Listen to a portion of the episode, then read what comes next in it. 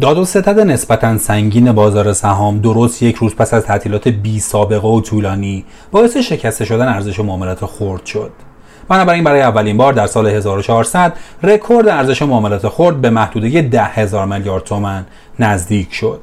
بازار سهام امروز رشد نسبتا مناسبی رو نشون داد اما به شدت تحت تاثیر ارزه ها قرار داشت. اما ارزه ها باعث عقب نشینی تقاضا در بازار نشد و شاهد تقابل نسبتا سنگین ارزه ها و تقاضا بودیم. 306 امین قسمت پادکست بورس پلاس رو روز یک شنبه 31 مرداد 1400 مهمان شماییم. ما تو این پادکست به بررسی اتفاقات روزانه بازار سرمایه ایران می‌پردازیم. شاخص کل امروز با افزایش بیش از یک درصدی نسبت به روز کاری قبل مواجه شد و به رقم یک میلیون و هزار واحدی صعود کرد. شاخص هموزن هم با حدود دو درصد رشد در رقم 436025 واحد ایستاد.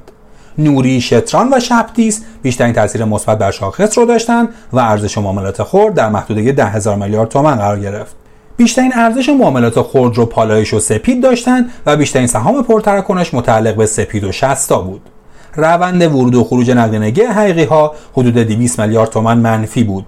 نرخ دلار امریکا و سکه هم به ترتیب در محدوده 27400 تومان و 12 میلیون تومان قرار گرفتند. در پایان معاملات امروز 382 نماد مثبت بودند که از این تعداد 169 نماد با صفحه خرید به کار خودشون پایان دادند. در مقابل 219 نماد منفی بودند که از این تعداد هم 62 نماد صف فروش بودند. کنور و مدیریت بیشترین صفحه خرید و قدام و کدما بیشترین صفحه فروش رو داشتند. امروز 969 میلیارد تومان صفحه خرید و 775 میلیارد تومان صفحه فروش در پایان معاملات در بازار دیده می‌شد. شتران خساپا و خودرو بیشترین ورود نقدینگی حقیقی و سمگا فولاد و سپید بیشترین خروج نقدینگی حقیقی ها رو داشتند. میانگین سرانه خرید و فروش هر کد حقیقی 19 ممیز 4 میلیون تومن خرید در برابر 18 میلیون تومن فروش بود. و پخش ملت و رانفور نمادهایی با بیشترین حجم های مشکوک بازار امروز بودند. اما بریم سراغ آنالیز بازار. یه مشخصه بازار امروز در این بود که رشد شاخص هموزن بیشتر از شاخص کل بود در نتیجه این مسئله نشون دهنده توجه بیشتر بازار به نمادهای کوچیک و متوسط بود. از طرفی یه بار دیگه شاهد خروج نقدینگی حقیقی ها به میزان نسبتا بالایی و در محدوده 200 میلیارد تومان بودیم که نشون دهنده در دست بودن افسار بازار در دست حقوقی هاست. این مسئله باعث منفی شدن سرانه خرید خورد بازار نیست و همچنان این شاخص هم مثبته. مدت هاست این رویه بازار رو شاهدیم و حقوقی ها در حال خرید سهامن و سرانه خرید سهام خرد هم مثبته. البته این مقوله برای تمام صنایع و گروه ها یکسان نیست. امروز خرید حقوقی ها بیش از هر چیز در گروه فلزات اساسی بود اما خودروسازان و پالایشگاه ها و بعضی گروه ها و تک ها مثل مخابرات با اقبال بیشتر حقیقی ها مواجه بودند. با توجه به عقب افتادگی این صنایع از رشد بازار انتظار چنین رویه‌ای وجود داشت. امروز حتی بانک ها هم نسبت به شرایط معاملاتی اخیر خودشون مثبتتر بودند اما پرعرضه هم بودند. عرضه صفحه خرید و به ملت نقش مهمی در تشدید عرضه ها در این گروه داشت. البته خودروسازان هم بدون عرضه نبودند و شاهد عرضه صفحه خرید سایپا بودیم. اما شرایط خودروسازان از بانک ها به مراتب بهتر بود.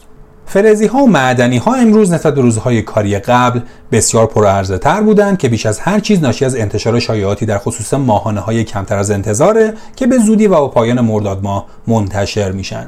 از طرفی اصلاح اخیر در قیمت جهانی خریداران در این گروه ها رو محتاط تر کرده. طی هفته گذشته بازارهای جهانی عمدتا تحت تاثیر تقویت و رشد شاخص جهانی دلار قرار گرفتن و با فشار عرضه مواجه بودند.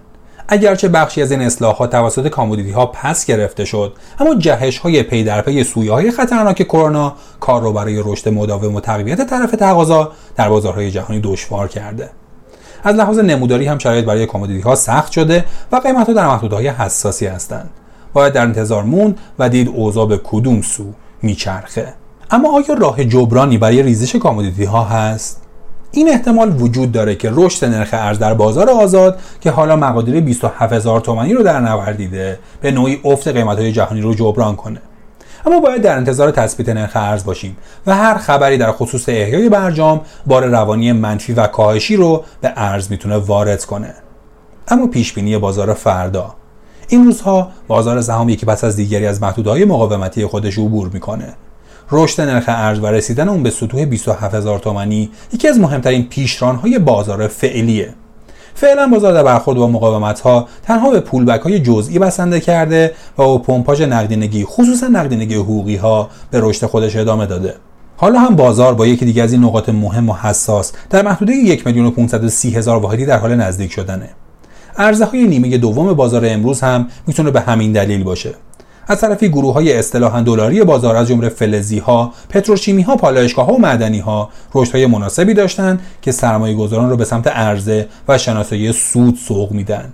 بنابراین هر چند اوضاع در شاخص هموز بهتره و بسیاری از گروه های کوچک امروز مثبت بودن اما به نظر می‌رسه بازار فردا تحت تاثیر این ارزه ها قرار بگیره و تقابل بسیار سنگینی از عرضه و تقاضا رو شاهد باشیم و حتی پتانسیل کمی منفی شدن رو هم پیش بینی می‌کنیم خصوصا اینکه بازار می‌تونه تحت تاثیر مسائل حاشیه‌ای از جمله کابینه پیشنهادی دولت و یا همچون مسائلی که برای مدیرعامل 60 رقم خورد قرار بگیره. اما حتی در این شرایط هم به نظر نمی‌رسه دچار چالش جدی بشه و می‌تونه از این محدوده ها هم به سلامت عبور کنه. بنابراین حالا به مقاومت های بالاتری در محدوده های 1 میلیون هزار واحدی باید فکر کنیم. نظر شما چیه؟ آیا فکر می‌کنید همچنان بازار با همین پولبک های جزئی به رشد خودش ادامه بده یا اینکه باید دوباره منتظر روزهای منفی بازار هم باشیم.